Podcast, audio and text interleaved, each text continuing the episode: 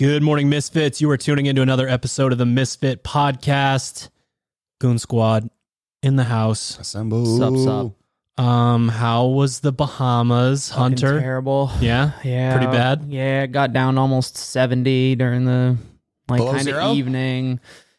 Uh, so the difference between here and there was yeah, there only was roughly one hundred degrees. Deg- almost ninety degree difference between. With the wind chill, the there were definitely moments where it was one hundred degrees warmer where you were, Fuck, yeah. which is a little silly. Yeah.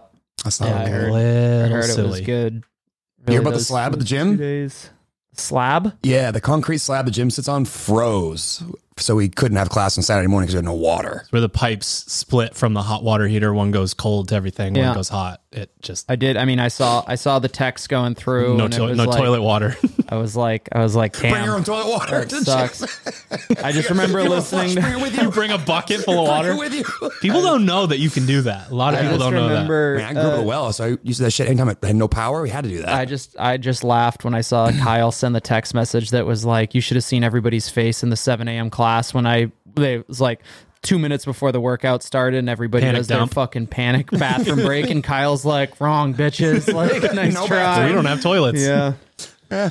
Excellent that, that made excellent. Me smile internally but no it was a great time quick trip yeah very quick it was a man bless their souls for Palmer and Lizzie's souls for uh logistically organizing that because it was like I like Nassau, like you, it was two two legs, like Atlanta, then to Nassau, then from Nassau to like you take uh, like a pull jumper, yeah, like a, a yeah. like a chartered flight from there, like a taxi to a boat, a boat to a to Jet the key to the key, and then but it was great. We had almost like an island, like a little mini island to ourselves. That's um, dope for the most part, yeah, yeah. Probably. Shout out to Palmer and Lizzie. I know one of you listens to the podcast, so shout out to you. We won't say who. Yeah, mm. It's not Lizzie Palmer. Said she, Lizzie said she mostly just likes the trolling jokes and the snack chat as of recently. So, all right, well, but, so as a wedding gift, okay, um, yeah. Snack chat. What do we got? You guys got to bring something to the table. Snack I mean, chat. Snack I can't just chat. Carry you guys around. All my yeah. snack anecdotes. All right, well, so we'll, just, we'll talk wedding? About snacks at the yeah. wedding. How about that? So we were, um, we. Uh, Well, I'll start. We'll start at the. We'll begin at the end. The Ooh, uh, Tarantino the evening, evening, evening. Uh, like eleven p.m. dance dance time when people are like switching to water. They pulled out the French fries and chicken nuggets, like late night snacks. Wow. Yeah. Okay. And, uh, How many nuggets so you have? Most of them. There's no nuggets for anybody I else. Had some. I had some chicken nuggets. I've and seen inebriated Hunter eat chicken before. There's no chicken. For I've anybody seen else. Hunter eat chicken for two hours straight before. There were chicken skewers. There were Tyson out of there business. Were these, holy fuck. There were these like little uh, firecracker, like sushi spoon bite. It was like the, so like the, the spoon you get for ramen. Yeah, yeah. It's like a bet, like the sushi rice and like this little beef, like piece of beef. It was like beef sashimi. Was it beef or? It was, it was beef. beef. It was beef. Kids fired up. It was so it was so good. And they had like, basically pizza bites. It was like they were walking around. It was like calling it like it wasn't not pancetta. What's the? It's another P word. I don't know. There was porchetta, porchetta maybe. But I was like, that's not whatever that is. That's actually just a bagel bite, and I ate like seven. Oh yeah, it's like the the person who's got like bread and ketchup, and they talk about the like wheat that was used in the tomato reduction. And yes, yeah, very fancy tomato reduction. Um. I don't know if I have anything. I'm trying to think. Sure, but let's go. The only thing that's gotten me recently in snack chat trouble is that I found out that Chipotle delivers to the Wyndham Gym, which is terrible because I didn't need to know that information because now if I need food at a whim, I can have a Chipotle burrito at the Wyndham Gym in five minutes. Here, here's the question. Here's the question. That is good news. Here, here's the question. You're in an you're in an airport food court. What are you going with? Beef jerky from a vending machine ten thousand well, years ago. So I, I went. As to Smash Town on Panda Express last night. Yeah. On the on the way back. Is this gluten Drew or not? I haven't it's, no restrictions. I haven't whoever you want to be. I haven't I haven't eaten it on purpose in thirteen, twelve or thirteen years. Panda? No. Oh. Jesus. Well, that's a lot that's a lot longer. Yeah. I probably haven't had Panda Express in twenty years, fifteen, yeah. twenty years, somewhere in that range. I, I, I did have a little bit in, a little you. bit in college. Um Honestly, probably like a like a McDonald's, Burger King, Johnny Rockets, like a chicken tenders and fries situation. Yeah. That's that's what Gluten Drew would do. Nice. Um, me, uh, I, I literally have to eat chips and beef jerky. It's like the only thing in, mo- in most airports that I can. We eat. went to that Miami that one time. We went and spent eighty-five dollars on a cheeseburger and like sweet potato fries. That one time was not Miami. We were going to. We went to that burger joint. There was like one person working behind the counter, and then we got the bill. And we're like, we literally bought two cheeseburgers. Oh and my fries. goodness! No, we were in. We were at L A X. Oh, and, that was where it was. L A. Yeah, we were at L A X. We were going to Hawaii, right? Yeah. yeah no. Yep. And we got, we found a burger spot. It was weird too, because it was like COVID-ish times. So, like, that's the trail one we went on. Yeah, yeah. But you you went what a day I... late. Remember, you stayed to surf in Maine oh, instead of going right. to Hawaii. Yeah. That's what happened. Never forget. Um, that's still one of the best swells that has ever hit Maine. Sick, bro. You know. Sick. Um, and it was like a ghost town. Like, it was weird walking around there. All of the shops were closed. There was yeah. no one there. And there was this like oasis, this little burger spot, or so we thought. Gluten-free buns. We're like, wow, this is incredible. Literally, we each spent like fifty dollars getting basically what you like a combo a meal. Slider. Yeah. And then it was trash. It was so bad. It was trash. You know, like a smash burger that's not a smash burger. It's just a thin patty that's not cooked. I, I don't know that, like, but yeah. Like, yeah, like gray meat. Oh, it was bad. It was, really it was bad. Not a good sashimi, sashimi cheeseburger. This is L A. Yeah, that wasn't good. That wasn't good at all. Ahem. All right. Uh, so we have a Q and A podcast today. We are going to answer some questions for anybody that's tuning into one of these for the first time. Uh, we solicit questions from Instagram and our Discord. We like to put Discord first um, because those are people that are actively participating in the community. You can also actively participate in the community for free. Discord.gg forward slash Misfit Athletics. Get in there, chat with the coaches, chat with the people that are following the same programming as you. And as li- as we like to say, go find your virtual training partner. Go find the people that are, you know, sort of working on the same things as you and getting similar times, and base all of your good stuff on that. I would like to do one question first um, that I was asked to cover by quite a few different people. Um, Hinshaw scared everybody last week when Ooh, he said yes. on Instagram, he's talked about what is wrong with zone two training. Um, and I immediately got tagged by multiple people. So I just put a generic response in there of um, if you warm up properly and you base your wattage targets on historical data, none of what he's saying will matter for your sessions. What did he say? He's I basically saying, I, I mean, it was out of context, so we don't have the whole clip, but clickbaity enough to for, for aerobic capacity to put it up. And basically, if a CrossFitter goes in and goes really hard at the beginning of a zone two session to get their heart rate up and then gets slower and slower and slower as they go, you're training your musculature essentially to start, you know, go out hot and then slow down, um, which is definitely not staying below aerobic threshold, especially considering what you're doing to your, your muscle fibers. Um, one thing that I, I will say as a catch-all is the more information that you have about this stuff, the easier it is to mitigate any of the things that he's talking about. So one of the things that we're currently working on that you'll see in the programming soon is essentially a, it's not different than Maffetone and it's not different than zone two, but it combines the concepts to a point where you are guaranteed to go in and stay under threshold and follow a linear progression model to add some wattage to whatever machine you're on. Now, in the short term, if you are actually worried about this and you listen to it, this happens a lot on the C two bike for people. They struggle to get their heart rate up to a certain spot. Um, but the good thing here, and to sort of flip it to the other side of the coin, is the C two bike is a place where you can really manipulate musculature. So it's pretty easy for me to say, wow, this isn't true. Um, so if you if you go to our website and you follow our programming, you're going to notice that we have a fifteen minute warm up um, that is built in every single time. Um, I am of the mind that if you're not doing this warm up, you're not really doing a M A P session. Um, and there's actually another question, and we'll explain a little bit more about warm ups um, further down the line here, but we have a fifteen minute warm up, which is a really easy way to get up into that target zone. Um, and then basically the, the two things that you want to pay attention to is once you have enough data, you know, if I'm doing forty-five minutes, sixty minutes, ninety minutes, whatever, what my average wattage is.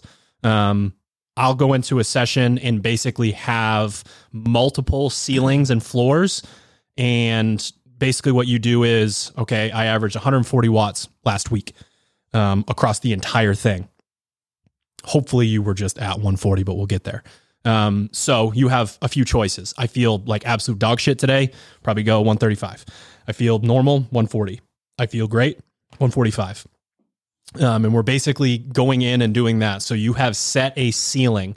Um, what I like to do with the ceiling is to also set my R P M ceiling there. So if I have a goal of setting a new sort of wattage record, I'm feeling really good. I had good sleep. I'm, maybe I'm coming off a rest day. Um, I will add five watts, but I will make sure that the damper setting is such that when I'm at ninety R P Ms, I am exactly at my new target. So last week I hit one forty. This week I want to hit one forty-five. ninety R P Ms gets me one forty-five. That way I know that because I want to stay between eighty-five and ninety, that I can trend back towards eighty-five if that wasn't the best idea. And we're still pretty close wattage wise to, to where we want to be. Um, So basically you stay in that scenario, you just stay between eighty-five and ninety based on your historical data, and you have your heart rate, just, you have it around, you know where it's going to be. I mean, if you have a Garmin, it can tell you, it will buzz you. Um, if you get below or above the heart rate zone that you want to be in, um, you can connect your heart rate monitor to the C two monitors. You can put it on your phone and, you know, have your phone nearby, whatever you do to monitor your heart rate. That is the other ceiling there.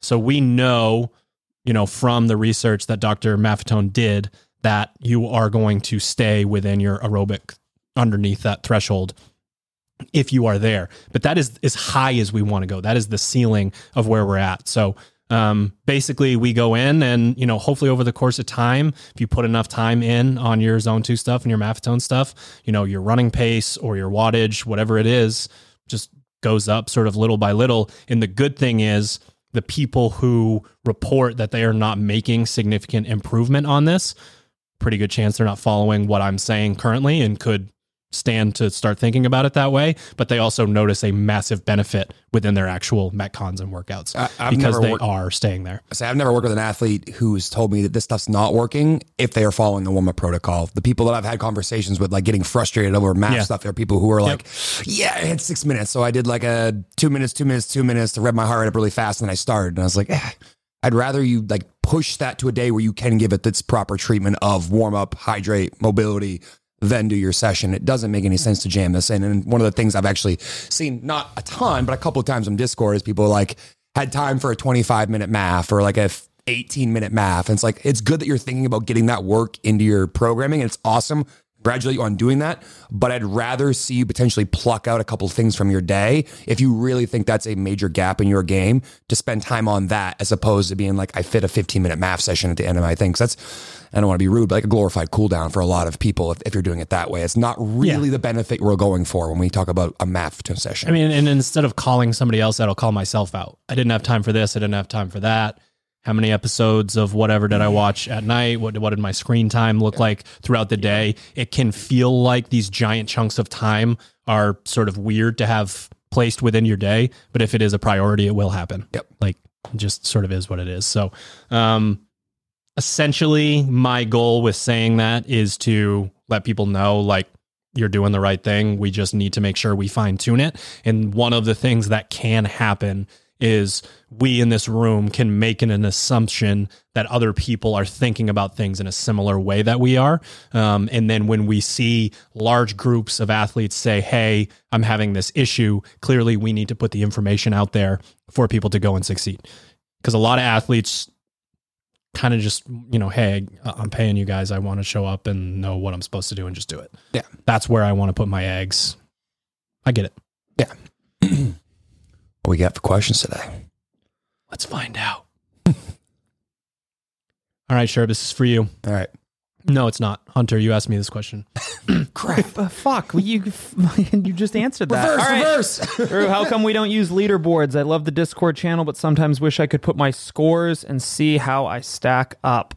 All right, Danny Rivera, because you asked and because people listening to this podcast are, you know, sort of V I Ps, insiders, um, we are adding Fitter to the equation. Um, and this has been a longer term goal of ours. And one of the most exciting parts of it is we are paying for it. the at, You are not paying for it as athletes. It is part of your subscription. Um, we're still working out some of the kinks, um, just in terms of like the technology side of things. But basically, we are going to have one single place for athletes. Basically, you can comment in Discord, comment on the website, or in Fitter. Those will be the three places that you can do that. Um, and we've got the opportunity with Fitter to have historical data that we can call upon. It is very much an upgrade from any of the stuff that we've used in the past, and the reason why we chose it. Um, does percentages for you. It can even do, you know, you know, maybe like row pacing or something to that effect.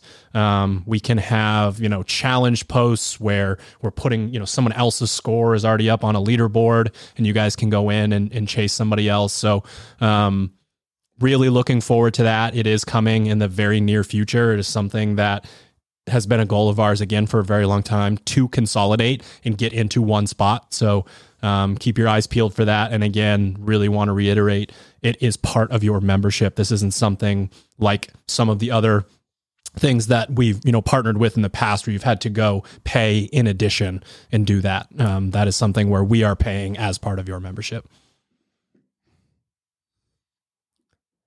All right, Sherb. Ooh, it's a long one.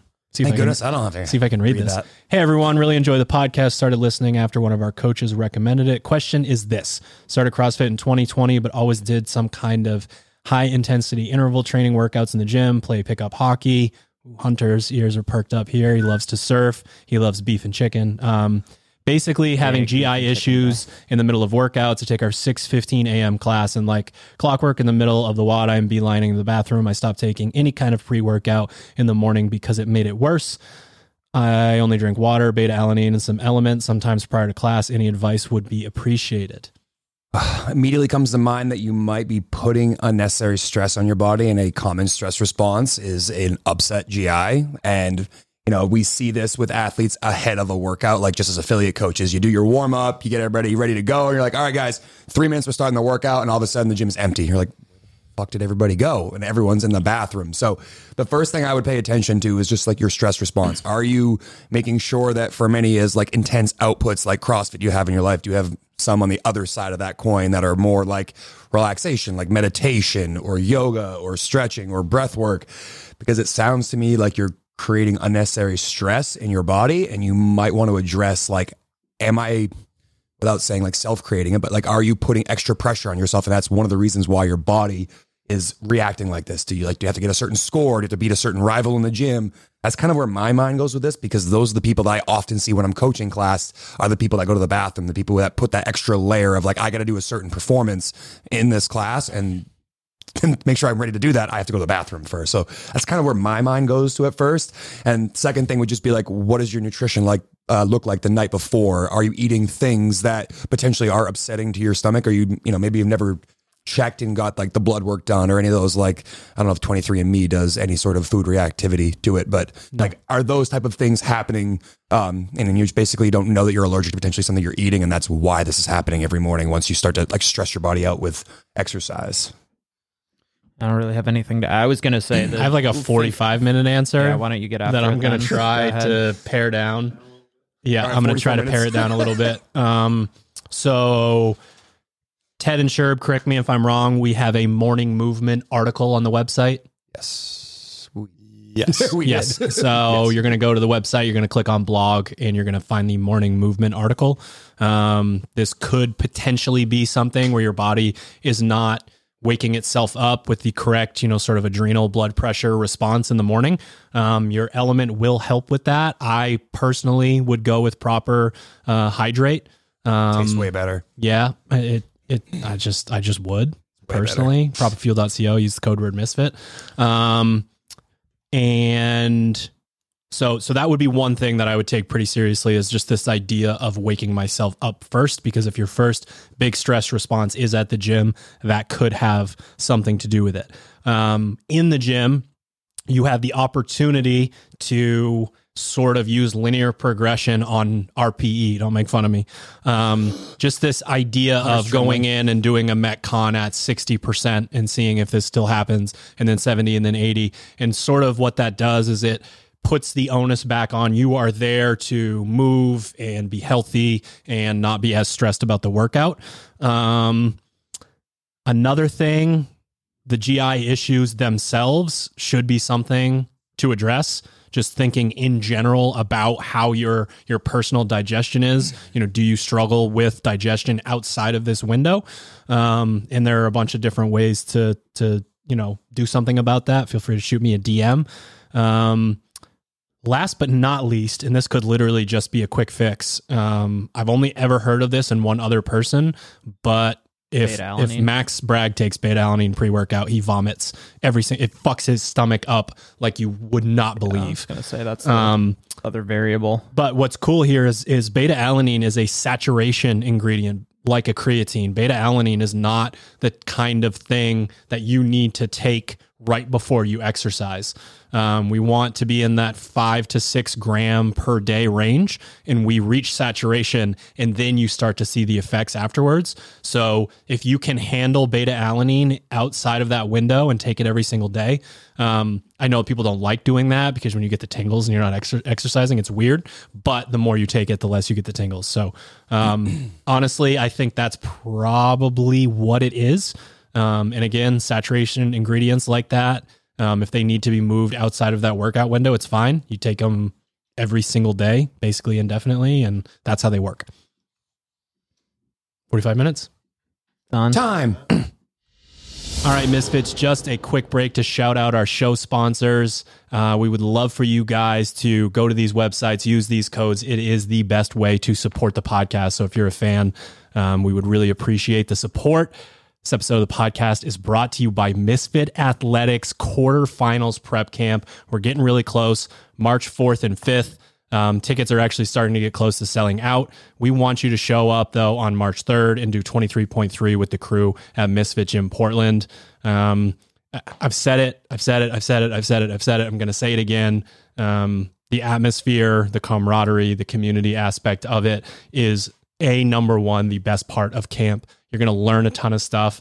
Um, you're going to get some good workouts in, but there's something really special about the atmosphere of a camp that's got a bunch of misfits in it. And we do already have a lot of signups, so it will be a great group. Misfit dot camp.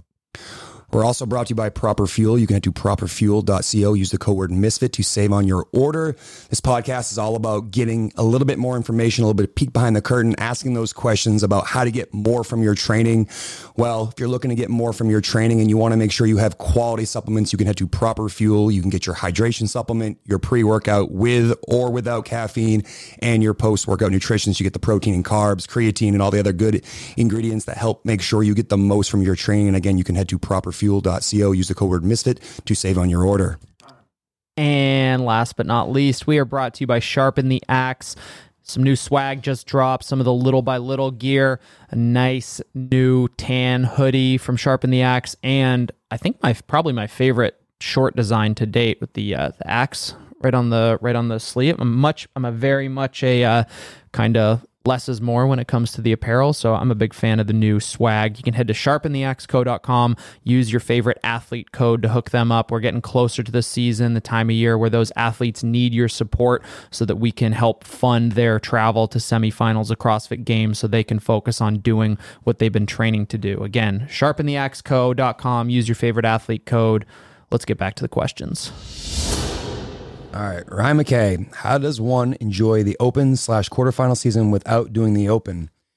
It's a time to test fitness and all that fun stuff, but being injured has me sidelined the whole season. Tips to help evaluate fitness and mindset shifts moving forward to an affiliate athlete. Um, so as somebody who's, I'm st- still kind of, my hips still been bothering me, and I'm like, we're getting closer to the open here. Um, Excuses. And, Fuck, Sherb's finally going to beat him. Um, I don't know, mine was projective too. I... I, um, what about, what about coaching?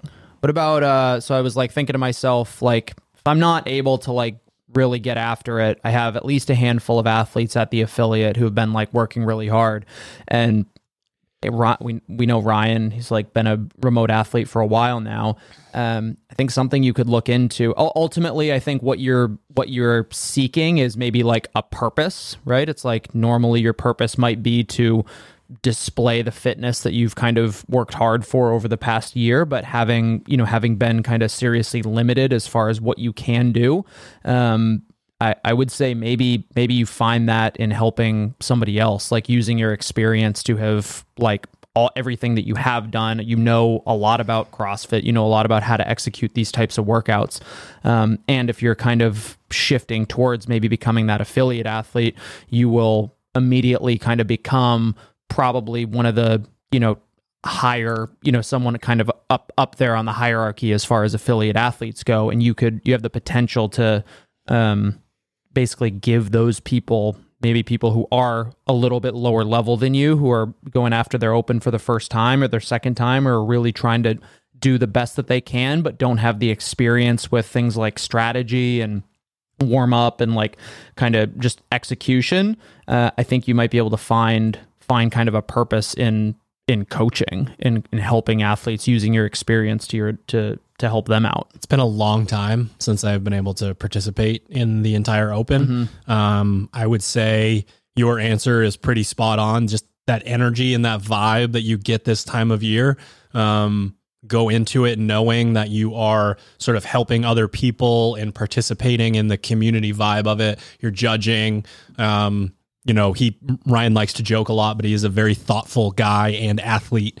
And I think he could have insights for other people, mm-hmm. um, within those moments. So use that and just stay part of the community, even though you can't necessarily do it. And then one thing that is really cool, and we've talked about this with like quarterfinals prep camp, you know, being in the room with the like-minded individuals, you get these, you get these little bouts of like extra motivation, um, during these times, and you can go find how and where you can test yourself, you know, after a, you know, it's, it's you watch Mighty Ducks, you can go fucking rip some, some roller hockey balls in your driveway. Like, yeah. like when, when athletes come into town and you get that juice, you know, you go do the cube test, or I go do something where I'm like, yeah, I, I need to ask a little bit more of myself in this training piece. So I would say involve yourself in the community and then find a way to test yourself if you're, if you get that like jolt. Yeah. I mean, you, what you and I did, or you were, our training for this summer is just another example of that. Like, you know, potentially can't do CrossFit at the highest level. We're going to be competing. It's like, you know what? We've always both fucking hated running. Let's go run a marathon. And you could find something like that. I'm not saying run a marathon, but like maybe you want to be able to do thirty consecutive strict pull-ups. Or you want to be able to do fifty hand strict handstand push-ups. Like there are things like that that allow you to kind of avoid the injury right now, but can give you some goals to shoot for. That way you feel like you're shooting towards something. It just doesn't have to be the thing that everybody else is doing right now. And I think that's probably the biggest part of the FOMO thing, is that you're not able to do exactly the same thing as everybody else, but you can look at that as an opportunity to be like, all right, are there certain things I've been putting on the back burner that I wish I was better at that I can do right now? And let's kind of lean into that a bit more. Also, go listen to David Goggins on the oh, yeah. Modern Wisdom podcast. There are a few gems in there that take your head and punt it fourteen miles into the woods, and you got to go find the fucking thing. And that guy, goodness. All right. Uh, Heather, Misfit member, asks grip on machines. So there's a kind of, oh, why are you asking me? Similar part question. Easy guy. Yeah, you need that gripper over there. Uh, one, rowing does. Hurts my hands. I overextended my thumb in a recent row sprint workout. Two, my hands always go numb while C two and in real life road slash mountain biking. Any advice for those? Question mark. And lastly, when on the assault bike? Let's actually let's go with the first two because they're kind of kind of related. And sure. Then we'll, we'll third one we'll answer. Yep. Um, with the rowing, uh, I asked someone who was a rower, and uh, he basically said, you need to row more.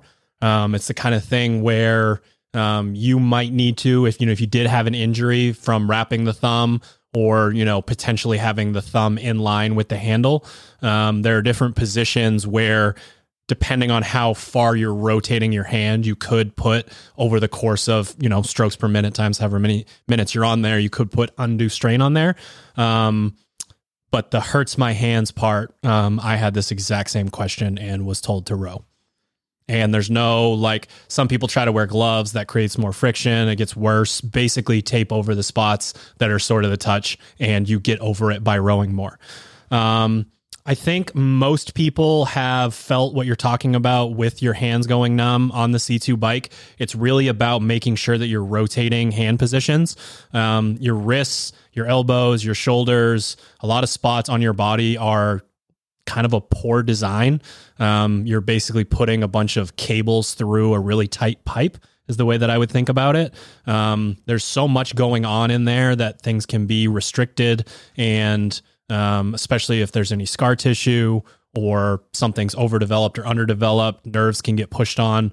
Um, so you, again, rotate those positions. And then the only thing that I would say for people who deal with um, that numbness a little bit too much is cold therapy and hot therapy are both really good for sort of reintroducing like really good vasodilation and constriction in feet and hands. Yeah. I was, oh, go ahead. I was just going to add to the kind of looks somewhat similar as far as like just discomfort in like your upper extremities and like the, the positions that you kind of get put in on a rower being seated and then on a bike, like yeah. are kind of similar.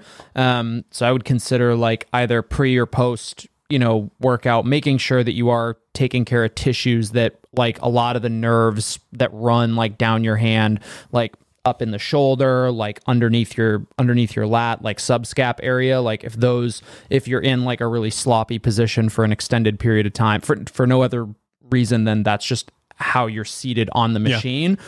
Like you do what might start to get some sort of compression on like a nerve or something that's going to cause that numbness and tingling. So I've, along with the rotate rotating positions, like b- probably some soft tissue work prior, prior yeah. to getting started. Yeah, you as can well. Also potentially look into neural flossing. This is something yeah, I actually experienced with one. Like overhead squat. People complain about pinkies going numb when they overhead squat, and it's yeah. typically because the tissues are getting compressed. So if you like do a quick YouTube on like numb fingers and neural flossing, you can find like activities, and they are silly as like putting one ear to the other shoulder and kind of rotating a hand back and forth. It and works. Switching sides, but it works. Again, I'm not any sort of expert when it comes to neural flossing, but I've tried these videos for myself when I've experienced this, and it's fixed them. So like, I would consider looking up just some neural flossing videos, and there, you know, there are a handful of them on YouTube. And you'll be able to tell too if it's that, or if like sometimes your hand goes numb and it's like, well, it's very obvious that I am constricting blood flow by jamming my hand where all the veins are yeah. into yeah. the handle. And you gotta, you know, I mean, the amount of times that I open and close my hands, spending hours a week on the bike, like it just yeah, happens. Do, yeah. Putting all of your weight on your Third third portion of the question. Lastly, when on the assault bike, do you think of it as a pull or punch slash push from the arms, or do you change it up? So this is an interesting question because I have an answer to a different question. You push and pull the whole time.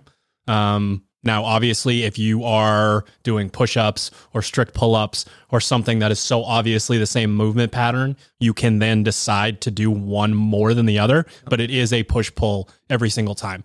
If I'm using both arms and I'm pushing and pulling, I can spread around the musculature and what is happening and how I am creating momentum.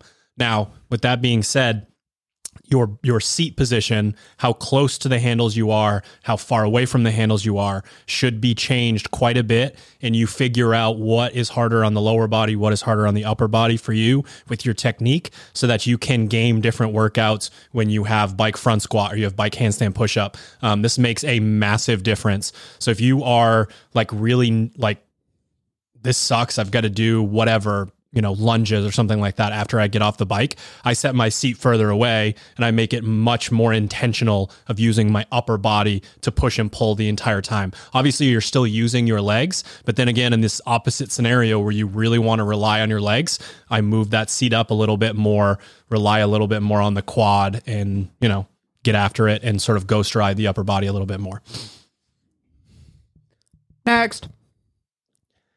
Uh, similar question to Ryan. How does one deal with the mental shift slash slight guilt that comes with realizing you'll have to prioritize other things over the open? Med school exams for this block run through two out of the three weeks of the open, and I don't know if I'll be able to carve out the time to complete all the workouts and much less put the focus into them that they deserve. It's a funny way to kind of end that question, like the the focus that they deserve, because like it almost works in the opposite way in my regard, in my in my mind about this like question. And that is like, it's perfectly acceptable to have other goals that do not relate to fitness. And it's hard because we're coming from a fitness community and we are a fitness podcast. And like, that's kind of like, you know, how we make our living. But, you know, I think everybody at this table, and Ted included over there, have had times where certain things are priorities. And then as we're a health age, and fitness podcast, and then you decide to go and potentially have Snack other snacking podcasts, other priorities. And there's, you know, that, that guilt that you're creating is, I think, unfair to yourself. Essentially, I think that it's okay to care about something, and the fact that you feel a little guilty means that you care a lot about it, but you also care about doing really well in your med exams. And you have to ask yourself, well, what is the higher priority right now? And I think like your long-term career out outweighs the potential gain of like, all right, let's put these exams, you know, let's do next year's exams and do the open this year. Like, you would feel the same exact way the following year. So, you know, kind of being in those shoes, you know, right now, or like in the past, like, when you shift priorities, it is perfectly acceptable to have different goals. And that means you can kind of put more effort into something else versus the thing that you used to do. To me, it's just a sign of maturity. And like, kind of going back to Ryan's question, like, you can find other ways to lean into the community and find other ways to find enjoyment in the open that isn't necessarily just performance based. Um, my, my answer to this is a little bit more like kind of bigger focus. Like, I'm, I guess I'm not, I guess I can't assume this, but I would assume that you would have known this multiple months ago. Like, you, I'm assuming those exams are planned far enough in advance and the open dates are far enough in advance that you're like, this is going to be a problem. I mean, I lost um, my syllabus most of the time. Yeah. Well, you weren't applying to medical school, respectfully. I well, didn't know constru- that. Construction management bachelor's isn't the same as med school. I was um, so, so it's Stop like, so do like, ask yourself, like, being honest with yourself, did you know that that was going to happen like far enough in advance? And therefore, what should, should that have been addressed as far as like, what is my priority going to be? Or maybe it is just like that did, it's like, hey, your exams are this date. And if that's the instance, then I would say like, one, open workout realistically could take like an hour out of your day. Um, There's plenty of plenty of benefit to stop like taking taking time. Again, I don't know what the exam the procedure as far as the exams go, how long they are, but I, I can't imagine they run like twelve hours straight for multiple days. You have a Thursday, you have a Friday, you have a Saturday, you have a Sunday, you have a Monday to do it. Um, so is the just the thought of doing two important things in your life appear making it seem more overwhelming than it actually is when it comes to like the day of? It's like, oh, I do happen to have two hours and I do have a friend who will happily come in and judge me, and I can do this workout, and it'll also be a good mental break from kind of the rigors of having to deal with these exams. So um, I think maybe like the just the overarching stress might be maybe maybe is like you're maybe like allowing it to take over a little bit more than it needs to when it comes to just like literally carving out time to do this workout and then go back to focusing on what I assume is more important than this year's open in medical school exams. I mean, it sounds like pretty standard FOMO to me. I would just flip it upside down and be like, hey, like, I have much more FOMO for you being in med- medical school um, yeah. with like how amazing that is mm. versus the open. I think a lot of times the open will be here next year too. Exactly. The open will be around. The workouts will be around. You can go test them, you know, after the fact, if you feel like you weren't able to give it, you know, your best shot. And then, you know, you're in medical school, so I bet you can figure out where your scores would have been um, on the leaderboard and have a really good, you know, concept of where you're at. What's also really cool, the leaderboard these days, is they have the hashtags where you could see potentially other people who are in medical school and how you stack up against them. You could have a different community versus the worldwide open. You'd be yeah. like, how many other people are in my circumstance that are also doing med school and the open? Oh shit, look at that. I'm like top three in the world in medical school doing the open. That's pretty fucking cool. Next. All right, Chad Scott eighty-two. Sorry, the glare's a little rough over here. I never really have any questions for these that pop up. Uh, sorry, I'm having trouble reading it. Ted, because of the glare. Usually get answered via Discord moron. See the screen. Or the podcast. So Can thank you. you f- the bottom half? Stop talking. Two-parter. Overall strength is something I always need to work on. Is it detrimental on the central nervous system or in other ways to work two major strength lifts per cycle? For example, snatch and front squat. And would the back squat weakness template be as effective for other lifts such as jerks or deadlifts?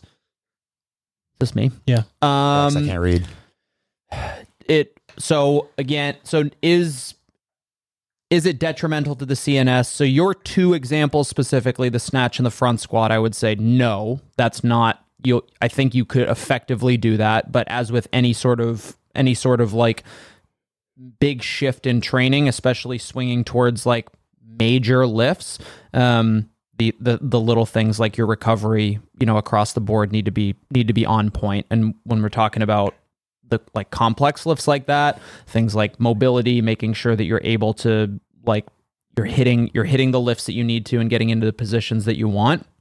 If you were saying like, should I do the back squat volume cycle and deadlifting at the same time? Like that's that's probably a no. Um, and then kind of your second example, what would back squat weakness template be as effective for other lifts such as jerks or deadlifts? Um, probably not. Uh, just, no. just the way that the, the, the, the program is structured, especially a jerk. Um, it's just a, it's just a different, different thing. And deadlifting typically is done in quite a bit lower volume across the board, like in a daily session and across like a week on average than, than a back squat, for example. So, um, I would be, I would be cautious of of mixing and matching and just plugging different words into different programs and being yeah. like, this should work. Yeah, I mean, the good thing is there are high C N S focus lifts in every single phase dating back, so it wouldn't be very hard to go onto the website and look at those things. Um, I am happy to put more of the high C N S lift type stuff into the weakness templates. Um, My personal rule for most athletes, if they are actively competing, um, would be like three days a week, like a Monday, Wednesday, Saturday type of rotation with central nervous, high C N S. I really don't want an athlete going in and obliterating themselves with something like that on back-to-back days. Um, now, like Hunter said, there's definitely a hierarchy here. Like a high C N S deadlift versus a high C N S snatch are, I mean, they could not be more different. Yeah. Um, I don't, there is no such thing as a high C N S jerk situation. If you tried to figure out how to do that and your limbs survived, your arms fall I off. Would be very impressed. Um, we use back squats and cleans and deadlifts and power cleans or whatever. We use stuff like that to manipulate the musculature needed to do a high C N S type of jerk, like for a single session. Um, now, two other things. This doesn't mean that you can't lift heavy. Lifting heavy isn't always fry your C N S. You know, we have the heavy days, you know, your, your four by ones in the eighty some percent range, depending on what the lift is, not necessarily uh, a massive demand on your central nervous system. And I mean, almost everyone now is wearing an Apple Watch, a Whoop, or a Garmin. Like, look at your H R V. Your your H R V is going to be in the shitter if you do too much. It's not hard to recognize that. Um, that's that's not really that much of an issue there. And then I will just quickly plug the changes to the Hatchet program. Um, the Hatchet program is getting its own strength and a strength-biased version of the program all the way through the entire offseason. Once you guys are done with your quarterfinals prep and you are done quarterfinals, and this will answer, honestly, a lot of questions here, there'll be two lifts per day, and we are going to show you guys how, within your choices, how to strength bias and how to conditioning bias your program. So I think this will take care of a lot of these questions. You're going to have the opportunity to lift quite a bit. Um, and as always, just the asterisk here, if you don't move well, it may or may not work. Yeah, that was the only other thing I was going to add. Your if your first two examples are snatch and the front squat, immediately I'm like, oh, got it. The two most extreme like ranges movements yeah. with ranges of motion that are that are difficult to achieve. So, is it is it a legitimate strength thing, or is it access to potential strength with with good better positioning? I also think about like what your goals are. Is your are your goals to compete in the sport of CrossFit? Can you lean into this stuff a little too far and potentially take yourself out of the, the sport of like it's conditioning based? I know you wrote an article about mm. how strong you need to be yeah. to do the CrossFit Games, but like that becomes that shiny object. I was out of date like six minutes after it published. It's so goddamn strong nowadays. But that the idea here is that if you start leaning into one thing way too far, that you neglect the other ones, like what your big picture goal was might get missed because you're leaning too far in one direction. Okay, Kern, Mike Kern, Masters athlete, podium guy. Any guideline percentage check behind the Misfit sets for movements? The four, so for, for those that aren't sure, Misfit sets is basically you've got a movement, you do four sets of that movement at a for a number of reps that you can do basically perfectly and very smoothly, and then one set where you reach beyond that, where you kind of get your volume. So you push a little bit farther. Maybe it's not completely perfect, but you get one big set. So it's five total sets. Um, any guideline percentage check behind Misfit sets, meaning is there a percentage that the max set should be of the smooth sets to check capacity? uh, if I do sets of six and then don't get double that, twelve for the max, does that mean my smooth sets were too big? Basically, how do I pick my numbers for the Misfit sets format without a... Yep. I'm yeah. just looking uh, at the, the final part here. Yeah. yeah. So there's a couple reasons why we do Misfit sets. Um, big sets are important and smooth technical sets are important, but also we just talked about central nervous system, which leads into volume and all these other things. Athletes aren't going to be able to intuitively guess at a granular level, like how are my toes to bar Misfit sets going to go today? So we want to get this, this Misfit sets is sort of five smooth sets disguised as four smooth. And then like, how am I feeling today? Where am I at? Um, you actually hit the nail on the head. I don't know if you already knew this or if you read this somewhere else, but that double number is important here. So if you are doing your Misfit sets, and Mike has the example here of, let's say he's doing muscle ups, he does four sets of six, knowing that he can do more, more than six in his final set. If he does double that, that's when we know it's time to, to move up in your first sets. I would just tell him to go to sevens the following week, and we continue to follow that progression there. Um, there are caveats to this though. Volume does matter. The amount of reps you do does matter. So if I have an athlete uh, who I'm coaching and they have the capacity to do some ungodly amount of a movement, whether it be G H D sit-ups or toes to bar muscle ups within this, I will put a cap on them. Like you do get something out of four by ten muscle ups and then a set of fifteen. Like that's a lot of work. Yeah. And is it worth it for someone who's, you know, really already crushing that movement to go in and obliterate themselves in that way? So you do want to make sure that you do the math out on what your goal is and ask yourself, like, is this going to kick my ass? Like people know, like I've had multiple weeks where the, you know, six by twenty-five G H D sit-ups has buried someone. And it's clear that, you know, they just haven't done as many in a while. So we're going to continue to do that to get them to a point where it is okay. So I guess what I'm saying is if you have the capacity to do something, but you haven't been doing it as often, or it's going to crush your, you know, volume for the day, you're really going to pay attention to those things. Yeah. My only add, the fact that I'm doing these a, a bunch is that like, you really want your smooth sets to be smooth. So like, I think a, a big onus on taking time to make sure that you're still warmed up, that you're activated, and you're actually really, really smooth and clean looking with your movements so that you don't put the cart before the horse. Because I think it's really easy for an athlete to be like, oh, four is not enough. Like let's say muscle-ups, for example. When am I ever going to only use four muscle-ups? That's not very useful. The point there is that you're getting technical refinement in those first four sets. And then because you are technical in the first four sets, there's less undue fatigue, which allows you to reach a bit bigger on your final set. So, you know, the the max set should, you know, still have an asterisk on it. Like when you're going for a max set, we still don't want to go to the absolute point where it's, you know, by the end, you're like, oh, that's not the same movement anymore. Um, and to use linear progression, because that's the thing that's been helpful for me the most is that like, you know, maybe the first week it's four, four, four, four, and then eight. The next week doesn't need to be five, five, five, five, and then ten. It could be five, five, four, four, and then eight again. The idea here is over time is that you still get more reps accumulated in your session across the entire phase as opposed to like making big jumps. I do think it's really tempting. It's something I've actually been working with Alexis on because like she'd tell me her smooth set of toes to bar is thirty and then her max set's thirty-two. And I'm like, we're not quite getting the concept here. And again, it's because she wants to overreach and get a decent amount of volume because she's good at the movement. But I'm like, let me see what they look like. And when I saw a video, I was like, all right, now I get a little bit more perspective on like how these are actually going. And just brings up a conversation of like, hey, what's going to move the needle most for you. And it's not going to be just gr- like gutting out bad ones. It's going to be moving really well yeah. to be able to stay, you know, in sync with teammates, for example, or stay within yourself so you can move on to the next thing and be smooth.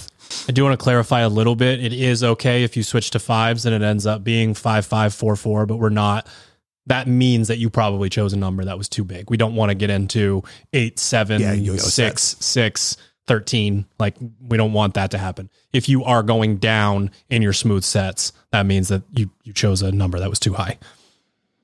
I'll try again here. Dean Knowles, three. Any specific advice on improving my overhead squat and squat snatch? I struggle with those two lifts as a whole and can do only minimal weight. I've been working on my mobility and try to snatch balance at least once a week. um, you can ask Yulia for uh, for some advice on this, but you need to probably come to camp, Misfit Athletics, Not probably, Misfit definitely. Athletics Training Camp, uh, March fourth and fifth, um, where you will spend a non-trivial amount of time sitting in the bottom of an overhead squat with an empty barbell over your grape. Um, If you are not able to get to Misfit Camp, you should spend a non-trivial amount of time with an empty barbell over your grape.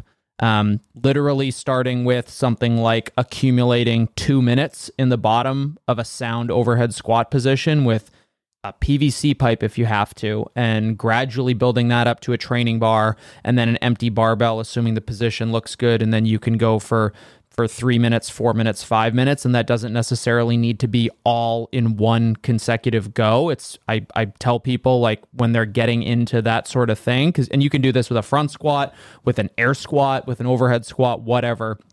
You need to spend time in that position to get comfortable there. So um, while a snatch balance is a is a great exercise for snatch balancing, um, you're going to be better off by putting an empty barbell over your head and getting spending a lot of time in there. And once in, you in feel like you're you're good at that position too, you know, our warm-ups specifically for the squat snatch are extremely, extremely thorough. You could do that, you know, two or three days a week, even on the days you don't snatch, where you're like, you know what, I'm about to go the do great, it. Great, like, active recovery sort of like, like session. Like, you're getting ready to do the overhead squat holds. You want to make sure you're ready to do that. Like, go through the entire squat snatch warm up that we have on our site, and then do the accumulate time in the bottom of your squat. Because, you know, this is always goes back to something you've told me years ago, but like, you don't have the right to complain about something until you've spent enough time really addressing the situation. And I'm not saying that you're not doing that, but like, a lot of times people think, oh, I've, you know, I do ten minutes a day. That's good enough. It's like, well, you might need thirty. And, you know, unfortunately, there's not like a perfect amount of time for every single person. We're all individuals, are going to need different amount of time to get in those positions just based on our personal history, that you might not have put enough time in just yet to say that you've kind of earned the right to be like, what's the fix? I can't figure it out. For a lot of people, it's just time spent in those positions. Both of your answers are things that I make CrossFit Games athletes do. So this isn't some kind of like, like, oh, welcome to beginners. Like, yeah. you know, if you are above things like that, you're not going to get to the place that you need to. Um, I have literally within the last week written accumulate seven minutes of air squat holds on Monday, front squat holds on Wednesday, overhead squat holds on Saturday, and then barbell therapy, which is the warm-up you guys are talking about, in place of lifts. Like, you just do not do not put a bunch of weight on a barbell and sling that thing around in really shitty positions. You won't get any better at it. It will continue to get frustrating. So spend time in the positions, both statically, and then go through barbell therapy and really take the time to just become a technician with a barbell. I'm thirteen years into this, and you know, I still, you have this in my programming, you know, three days a week, got to spend, you know, twenty-one minutes a week, roughly, with a barbell in some sort of squat. Like, got to do it. You got to do it. Fucking loser. I got my squat mobility from, for like a very long time, drinking a cup of coffee in the bottom of the squat every morning, staring out the window at the yeah. sun. It works. I don't know whose turn it is, to be honest. My turn. Um, how does one determine, Tyler Shangaris, Shangaris? Uh, how does one determine the minimum effective dose for one to compete at their highest level of competition? What would be some ways you can determine you are moving the needle as much as possible with doing as little as possible? Asking due to age, time restrictions, recovery limitations, life. Hopefully this makes sense. This does make sense. This makes a lot of sense. Um, there are a few telling self-talk markers in there that I would try to be careful of, just in terms of like, Like minimum effective dose is a good thing, but like, how can I do as little as possible might trick you into the mindset of thinking I'm trying to game this system, um, doesn't exist. There's the secret to, there's no secret to anything, like, ever. Basically, you make your way through high performers at any level, and they're like, yeah, I work harder than everybody else. And for some reason, society is obsessed with, like, the wonderkind who doesn't study, or like, oh, he's such a natural athlete. Like, the people, if you actually ask them, and thank God for people like Kobe and Michael, who's like, fuck you, no, I work way harder than you. I am also better than you, but I work way harder than you. So don't because try to say, exactly. You. Yeah, so... that would be one thing that I just picked out from that. But as a whole, it's a really good question. And I think m- people start on the wrong side of this question. They do too much volume and don't really understand why they aren't progressing. Um, if you too, do too much volume and your personal life and your personal circumstances basically have you buried all the time and you're not recovering, it's not going to do anything at all. Um, exercise is catabolic. It beats you down. You need an- those anabolic windows to grow from what you're trying to do. Um, doing very little and going really hard and putting a lot of eggs into that basket and then slowly adding and seeing again, if it, you know, tanks your H R V, that sort of thing.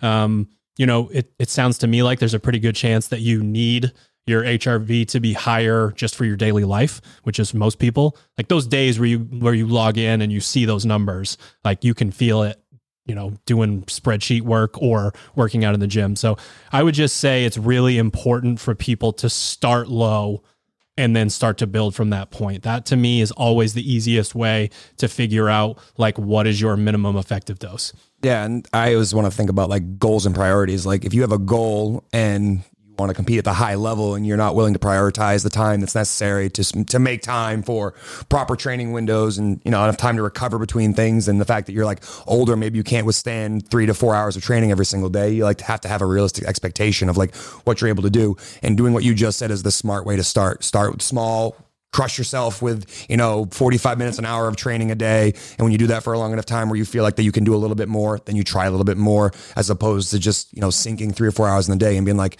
I just did six pieces and I didn't have any time to actually warm up or cool down or hydrate or, you know, stretch, all those other things that would make you a better athlete sometimes get put on the back burner because they don't feel like the meat and potatoes of like a training uh, block or, you know, any sort of training. But for a lot of athletes, that's what moves the needle more. It's the stress and the recovery from that stress. As the resident minimum effective dose guy, um, I would just say that make sure that the training that you are doing has a purpose. Um, not only like for your goals, but you also have kind of a, you have, you have a goal within that, that training piece, even it's as, if it's as simple as accessory work, if it's mobility work, there needs to be, there need, you need to establish some sort of like metric for success. Um, and the second thing, it, it kind of ties into the question, the, that, but, um, to compete at their highest level of competition. What is your highest level of competition that you want to compete at? And what would be some ways to determine you are moving the needle? It's like, again, what needle are you trying to move? What is the, what are the priorities that you're trying to do? Is it, I want to be as healthy as I am now, but do be a better parent, you know, coworker. I want to be, I want to move up the, the ladder in my, in my job. What is it? What's the metric for success that you're after? Um, and then see if the training that you're doing is, is enabling you to balance both. Cause right now you're asking, you've got a question that says compete at the highest level of competition, but working around the parameters of basically everyday life, which yeah. indicates that there's obviously multiple priorities that need to be racked and stacked. I see the two little kids in the photo too, which brought me to some of my conclusions. Yeah, there you go. This me? Yep. With the open coming, it still brings the normal competitive juices out. If you feel confident you'll advance beyond the open, how do you balance ego and the desire to redo an open workout? Um, when is it okay to redo an open workout in the new open environment? Oh, how telling. I should also ask this question. Um, yeah, who are you answering this for? Yeah, for myself, you or Mike? For me and Mike. Uh, Mike, I'm going to go out on a limb here and say you don't need to redo any open workout, probably uh-huh. ever. However, the one caveat there is that, you know, I had a similar situation last year with the deadlift bar facing burpee workout where, you know, historically burpees aren't a great movement for me, but deadlifts are. And I decided to like, I could do pump, that workout, pump the brakes on the deadlifts a bit and, you know, did the, did my performance on camera for everybody and lost one hundred by four hours and got stuck in a workout that I thought I could finish. And, it ate at me a bunch, and it was more of a, not can I beat Hunter at the workout, but like, I feel like for my own sake, I should be able to finish this workout, and I'm not proud of my effort. Let me try again. That would be the kind of the only time I would say, is if like there was some element to that, that you were like, I'm not re- proud of this, or I should have done this instead. And it was more of like a growing moment for your, like, you as an overall athlete, not a singular performance. That's when I'd say it's okay. But if it's just like, I want to be, you know, the guy to my left, that's probably not a good enough reason to go and do the open workout again. This is what I think. Yeah. I, I think the, this, the one scenario that I can think of is if you made a serious strategic error in your execution of the workout to the point where it's like, I did that wrong, and it would be more beneficial for me to redo this in order to gain accurate information for future use at more important levels of competition. Otherwise, the open workout for just about everybody, you know, aside from the Hatchet squad or folks who are pursuing the online semifinal or in-person semifinals and games, the open workout is going to be one of four or five training pieces out of the day that is is effectively just another Metcon. Um, you better have a real good fucking reason. Uh, believing your own bullshit is, is kind of a silly thing. So an exercise that you can do before you go to your training partners or coaches is write your reason down on a piece of paper and get into a little argument with yourself. Like literally write it down, physically write it down. Don't type it into anything and be like, I'm going to read this to myself. Is this, I just, it's a distraction. This is a distraction. In a vacuum, Sherb is one hundred percent correct. There are reasons why we retest things. We go in and redo them. We do this all the time. Even if you're taking an affiliate class, your strategy was shit, or you didn't ask enough of yourself at a certain point. And the very first thing that everybody says is, I can't wait to redo this. Now, you rarely redo it because it's rarely a test, but just that mentality of that is a good thing to have. Um, but if you get distracted during one of your final uninterrupted pieces of, you know, blocks of training, um, you're going to have an issue down the road. So you could have a valid answer. And then once you put that into the scales with, what if this is the reason why I don't get my swimming session in and I don't get all my days in the pool in. And then even though I'm the best CrossFitter in my age group on earth, you know, the, the pool sort of fucked me up a little bit. So, um, maybe you replace it with that. Maybe if your answer's not good enough, you write down what you're going to do instead. That is a better choice for that time. And obviously Mike is, you know, trying to win the CrossFit Games this year, um, and basically every year. So um, priorities are a little bit different. This question is, or this answer, I think, is very specifically for him. Is it me asking it? All right. We don't know. Lil Banan, twenty-four. How your training week should look during the open. Um, so it depends on who you are and what kind of programming track you're following. If you're somebody who is basically like the open is their Super Bowl and you're trying to move on to quarterfinals, for example, then what we will typically recommend is that, you know, you train normally Monday and Tuesday, you do kind of a flush or your active recovery on Wednesday, you do a short primer day on Thursday, and we have a we have an article on the website that I think you wrote, right, Sherb, on how to how yeah. to execute a primer day. Yep. Um, which is pretty straightforward, and then you hammer your open workout on on Friday, uh, and then kind of reevaluate whether or not you need to redo it, or you just kind of pick back up with normal training on on Saturday, and then kind of restart. So basically, your kind of rest day shifts to a Wednesday. Um, or if, depending on when you do the workout, or, the day or before, yeah, yeah, the yeah. day before the workout is basically your primer day. The day before that is your flush day. Um, for for those athletes who are pursuing, you know, who are confidently moving through the open and maybe even confidently through quarterfinals, um, your your training week is going to look pretty similar up until the point at which we get towards like quarterfinals and then semifinals prep, in which that that changes around, but. As far as the open goes, um, depending on how many eggs you're putting into that basket, we typically say like if open workout is on this day, the day before that is a primer day, the day before that is a flush day, and the days preceding that are effectively normal training without beating the piss out of yourself. True. Technical malfunctions from Ted. I think that's Jeopardy. I think he started... with something weird and then kind of switched to Jeopardy. Got real confused. Who's going to win the Super Bowl, boys? This will. Ooh, Hunter. This will. Gonna this Bowl? Is going to drop the day after the Super Bowl. Who? Eagles and who's in it? Fox. Who's in the Eagles? I, I and usually, I usually Red watch Rockets. The N F C and A F C championships, but I am not fucking tracking this. Chiefs, year. Eagles, Chiefs, Eagles. Man, Eagles, what's gonna happen six. If the fucking Eagles win? They what's gonna, gonna happen win. To the city of Philadelphia? If the they Eagles are gonna win. win. They all re- they they say they grease the uh, light poles so that people can't get up them. Like that's li- that's like a that, that is that is a literal statement, and there are the there are t-shirts that say it. Grace the ball. People say it's the number one city in the entire country for a celebration after after a championship. Oh my god, I can't imagine. I'm gonna go Eagles thirty-one, this weekend or next Chiefs weekend? twenty-one. It's this weekend. thirty-one twenty-one Eagles. Sheesh. What do you think? I the best quarterback, the better quarterback wins the Super Bowl almost almost every time.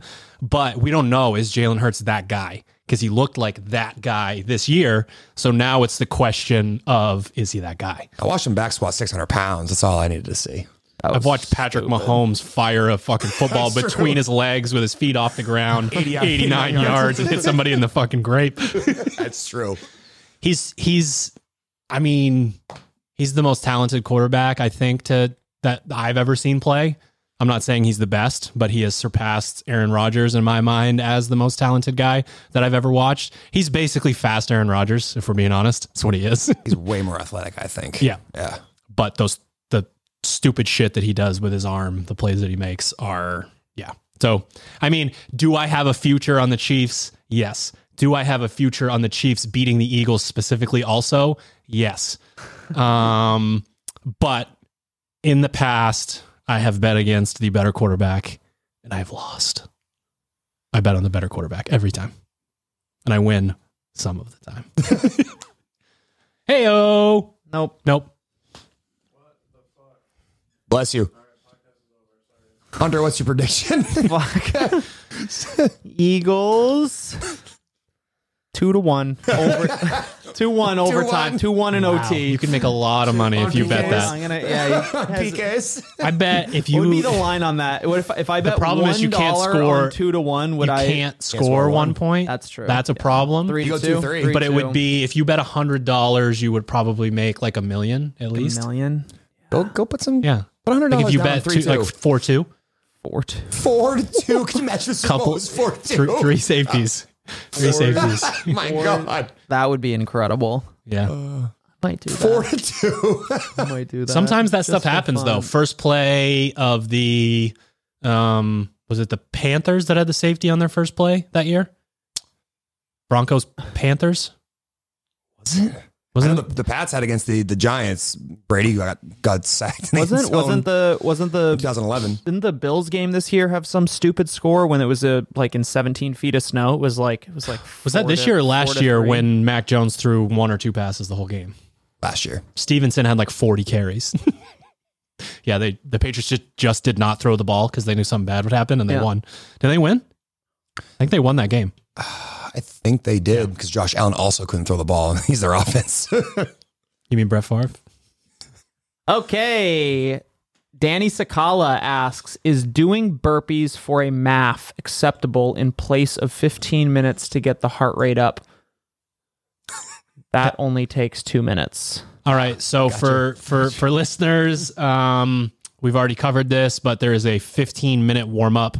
Um, associated with math sessions that magically is also associated with every other conditioning piece that you do. If you come to a Misfit training camp, there's a good chance you're going to spend either twelve or thirteen or fourteen or fifteen minutes on a machine um, to get started.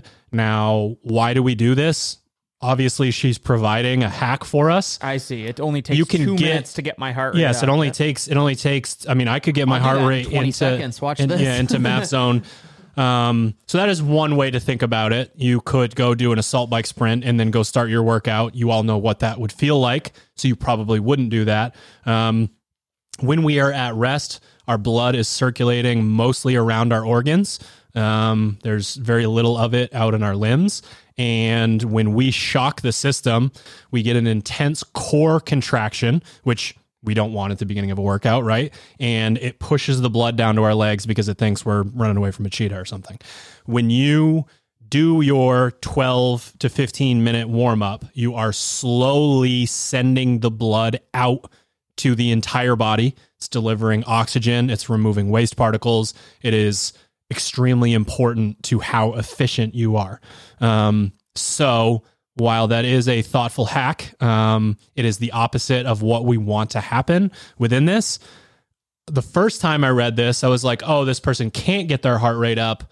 Maybe they throw some burpees in between minutes twelve and fifteen. That would be totally fine. I do there's, that. There's nothing, there's absolutely nothing wrong with that. When I do an intense workout, I shorten my windows from five, five, five to four minutes, four minutes, four minutes.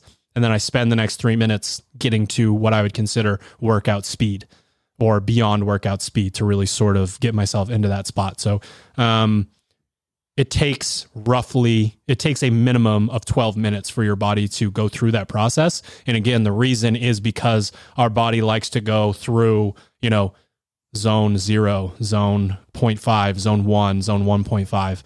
Um, when we slowly ramp up that way, again, you are delivering blood and oxygen to all of your tissues.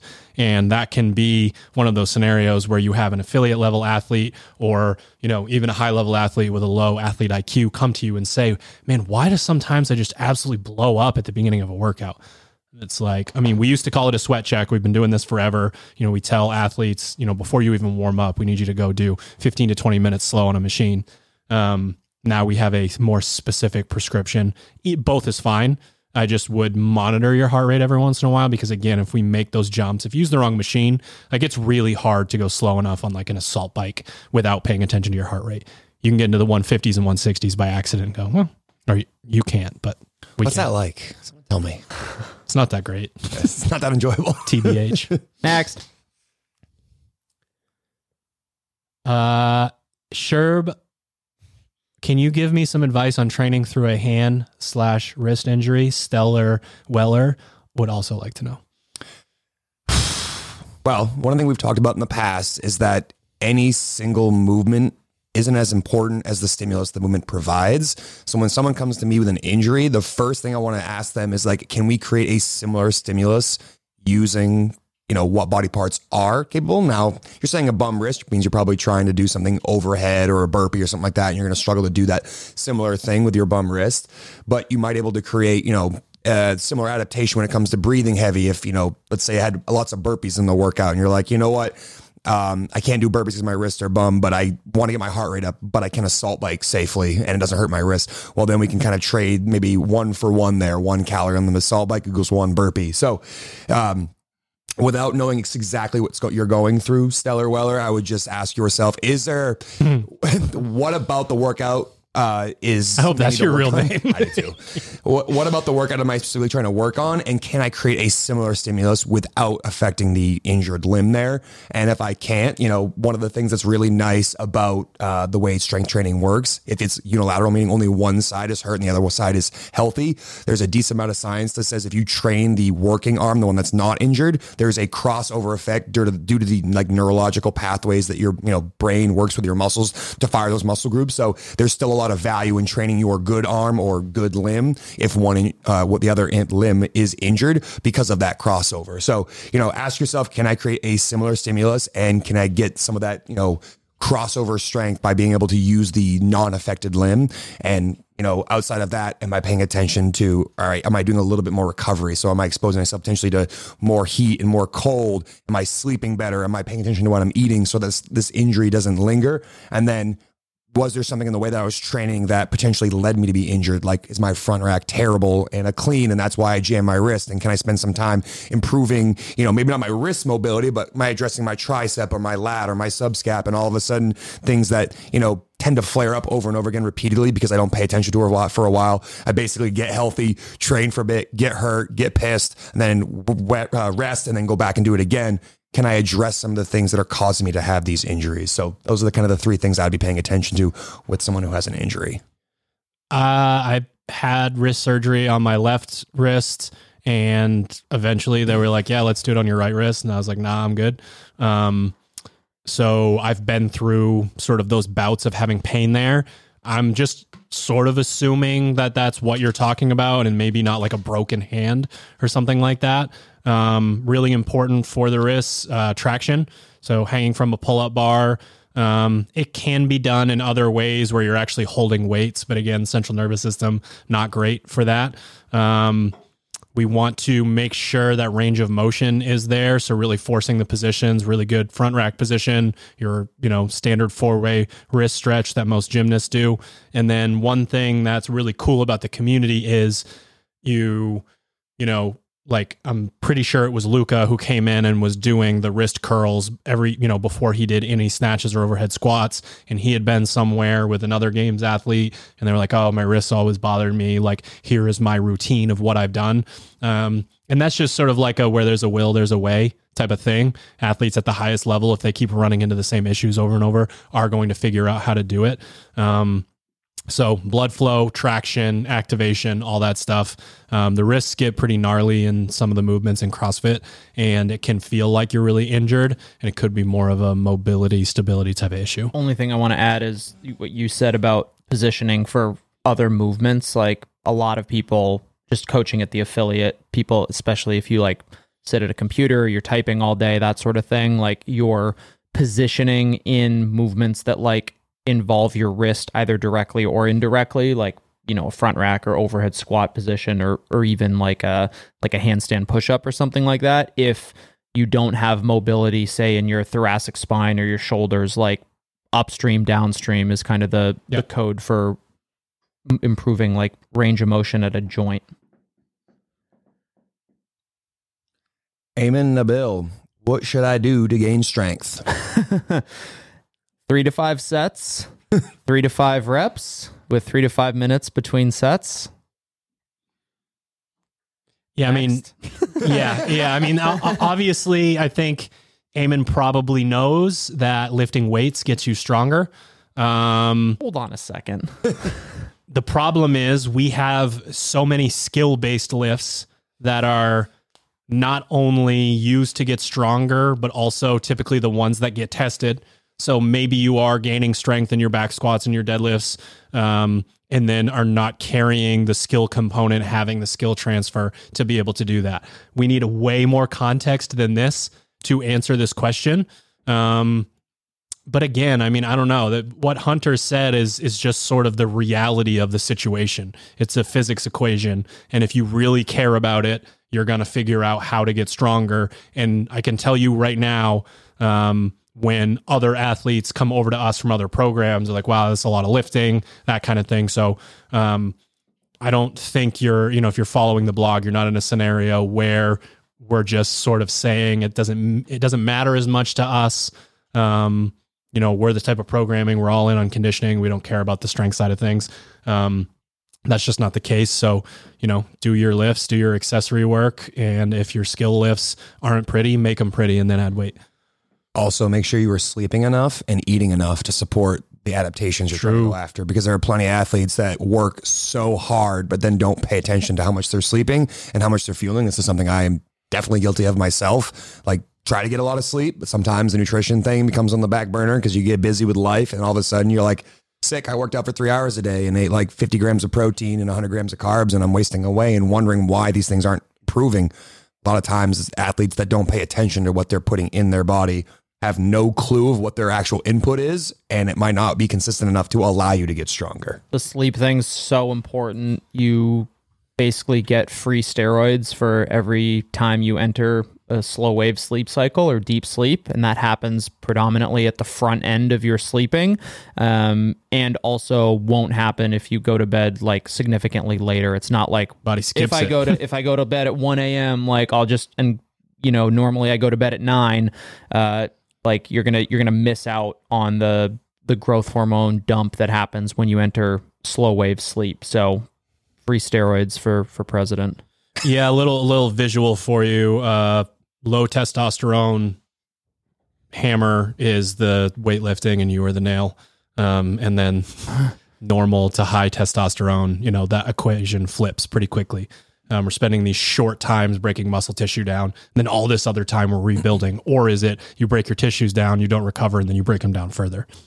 Guilty.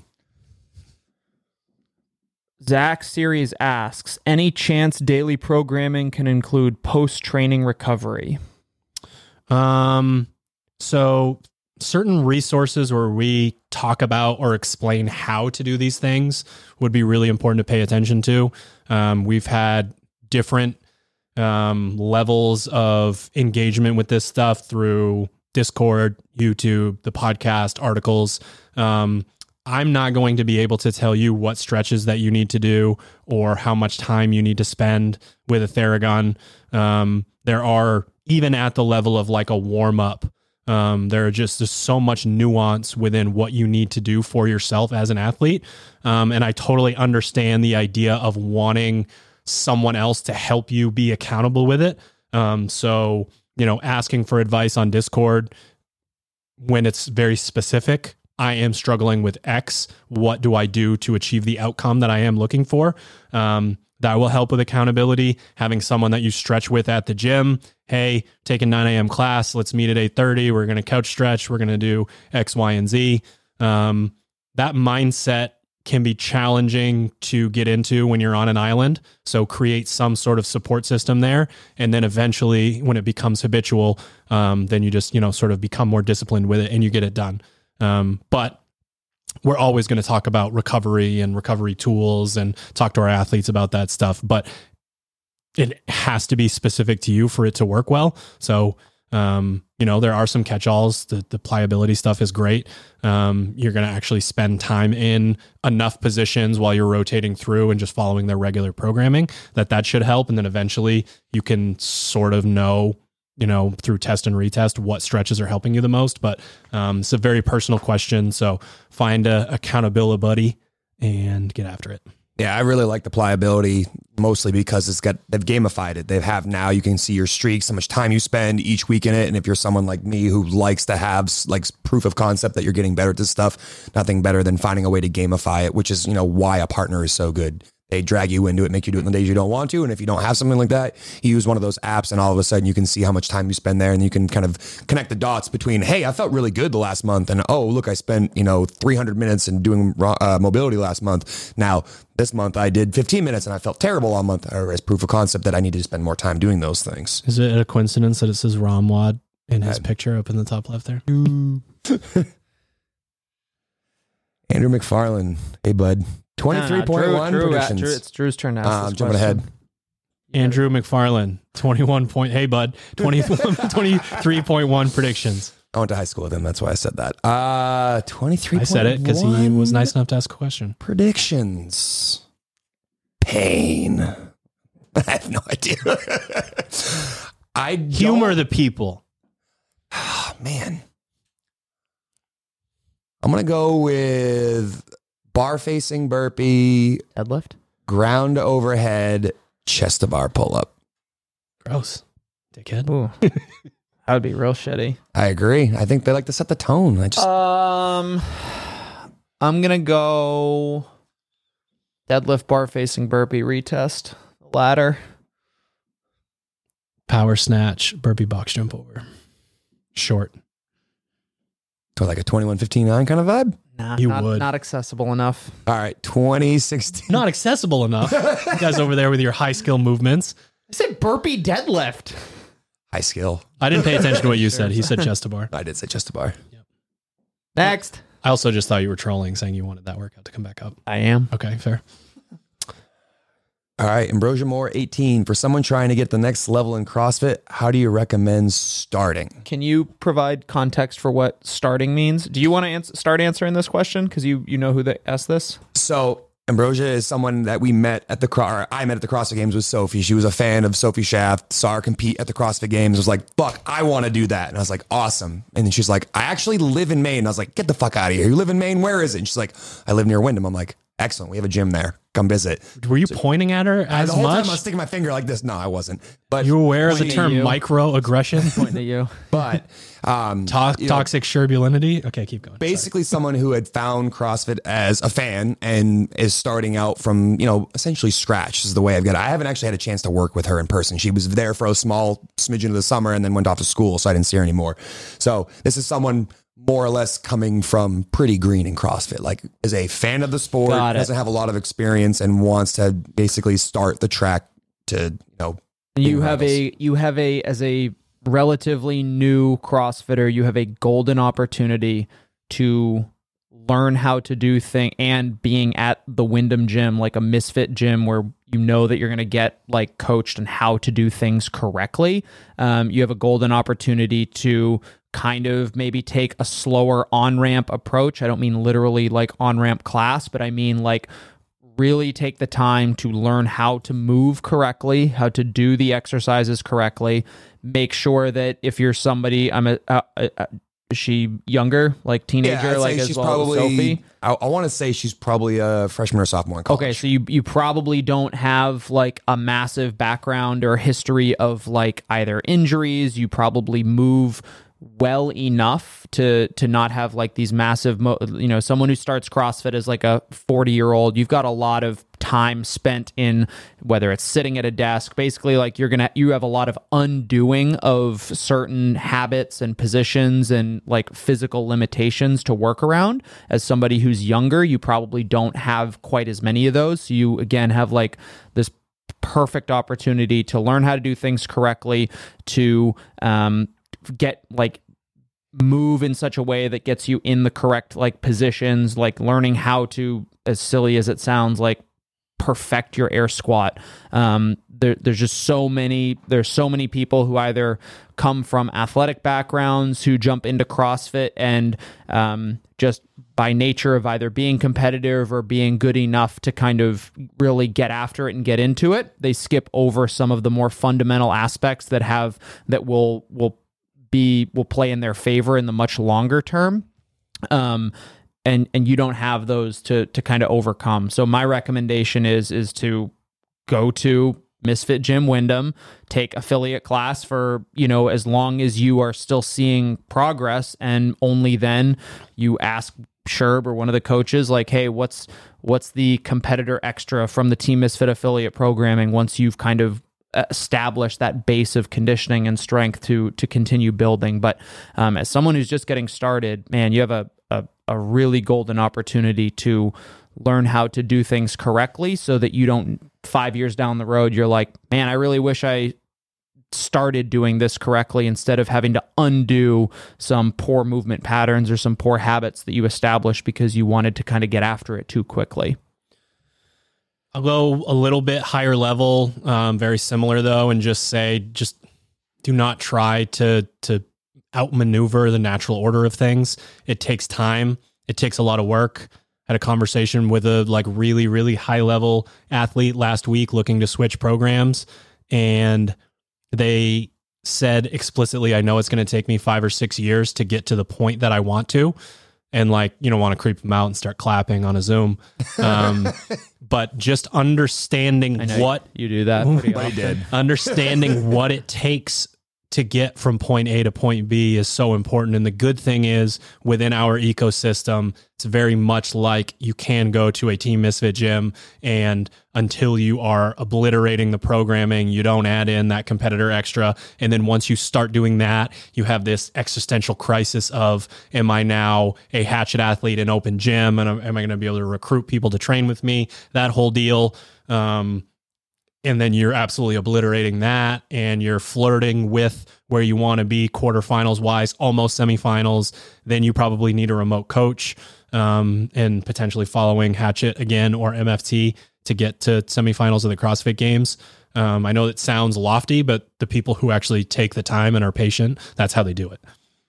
Yeah, my thoughts always go to build your energy system. So get your get your conditioning up, be able to go short, medium, and long, and then really give a shit about how you're moving and everything else. And if you do those two things for a long enough time, you'll progress at the rate that'll basically outweigh everybody else who tries to make the leaps that you were just talking about. So energy systems, and really care about how you move, and, you know, come to the affiliate and be like, how can I get the best workout today? Which is typically what I recommend to everyone kind of starting out with the gym, you know, whether that's competing at the CrossFit Games or trying to be healthy. It's like, ask your, ask your coach how to get the best workout each day, and we will help set you up for the best possible progression on a long enough time scale that you don't get hurt, but you see progress continually. Is it me? Yeah, it is me, and I already answered this question, but uh, we can shout out the change again. I love the Discord channel, but how come we don't have a real leaderboard to put up our scores? Misfit Athletics X Fitter coming soon, free with all memberships. We did it. We did it. I'm still going to make you guys do final thoughts, even though I'm about to pee my pants. Uh, well, I'll say thanks take for the your, questions. Take your time, but, take you know, your time, guys. Thanks for the questions. And I really do think people took the time to be thoughtful with like what actually would help them, but also potentially or were brave enough to throw that out there, because there are probably at least fifteen other people who are thinking the exact same thing that didn't have the, uh, the gall to say it just yet. And again, the more that people do this, the more other people are going to see it's okay and ask more questions, and we can help move the community along more and more. So no, I like these Q and A podcasts. Um, I think they're a nice kind of peek behind the curtain of like what's in your all in all of your minds when you're thinking about your training. And the more we can know about you and the way you're thinking about training, the more we, useful we can be as, you know, programmers and coaches here. So I'd like to do more of these, but, you know, would love to see more questions next time. I would love to answer your questions in person at Misfit Athletics Training Camp. True. Um, because we can get into the more, most of the times these questions are like, well, I, I'm going to provide a general answer that'll hopefully help more people than just you exclusively. Um, and a lot of times that's just because con- additional context that's necessary to provide you with a specific answer isn't there. But you come to a Misfit Athletics Training Camp, you get the opportunity to do Q and A on the, you know, on the last day with the, with the coaches and whatnot. And then probably more importantly, we talked about it last week, is like, you get so much more out of asking questions and talking to fellow campers yeah. who, uh, because ultimately, you know, fifty of you are, are still probably going to have more information than maybe just the three of us, uh, in a conversation like that. Um, and then you also just learn to ask questions you didn't even know to ask. And and you get those answers as well. So uh, just a little plug for training camp. Uh, if the word discipline makes you think of your mean uncle or some coach who screamed in your face when you were a kid, um, we can switch over to the word habitual. Um, I'm wearing a shirt right now that is about to be dropped. That says little by little on it. This this already dropped. We're in the future. We're in the past. We're everywhere. You're never there. Pound for pound, I'm best forever. Come around here. Excluding nobody. Look what I embody. Soul of a hustler. All right. Um, The Little by Little collection is out now, and more than anything, I'm just obsessed with this concept and this mindset of, in, you know, in the actual moment, can you continue to put one foot in front of the other? Oh, I can't do burpees. Okay, you can't do burpees, but can you step up? Can you bring your feet together? Can you hop? Can you turn? Can you throw yourself back down onto the ground? Um, just one foot in front of the other, all that stuff. We talked a bit about the idea of the natural order of things. That is the natural order of things. You have to just keep at it. You have to show up every day and get after it. And I was going to ask you if you saw this, Drew, before we end the podcast. There was a great post by Justin Justin Sua, and he was showing the like, growth over a long enough time run. It's this giant exponential curve. Yeah. But then there was um, like a magnifying glass on one section of it, and it's this type of stuff, up and down, up and down, up yeah. and down, and just realize that like, that's what life is. Ups and downs, up and ups and downs. But the more consistent you be, you are with your training and how you live your life, the more you're going to see that curve tick up and up. And I think that's really like what the Little by Little collection is all about. Is that when in doubt, thinking. Zoom out. Yep. It's from the stock market. Works a lot better with applying to real life. We do it? Stonks. You still into yeah, that? We did it. What stonks? All right, ladies and gentlemen, thank you. Big stonk. Thank you for tuning in to another episode of the Misfit Podcast, and thank you to our show sponsors. You can get this Little by Little shirt or the other shirts that the other guys on this podcast are wearing at sharpen the axe co dot com. Use the code word misfit. Proper fuel dot co. Use the code word misfit. You can't use the code word misfit at sharpen the axe co, but you know what to do. And last but not least, head to misfit dot camp and get signed up for quarterfinals prep camp. March fourth and fifth, join us. March third for twenty-three point three at Misfit Gym Portland. We'll see you next week.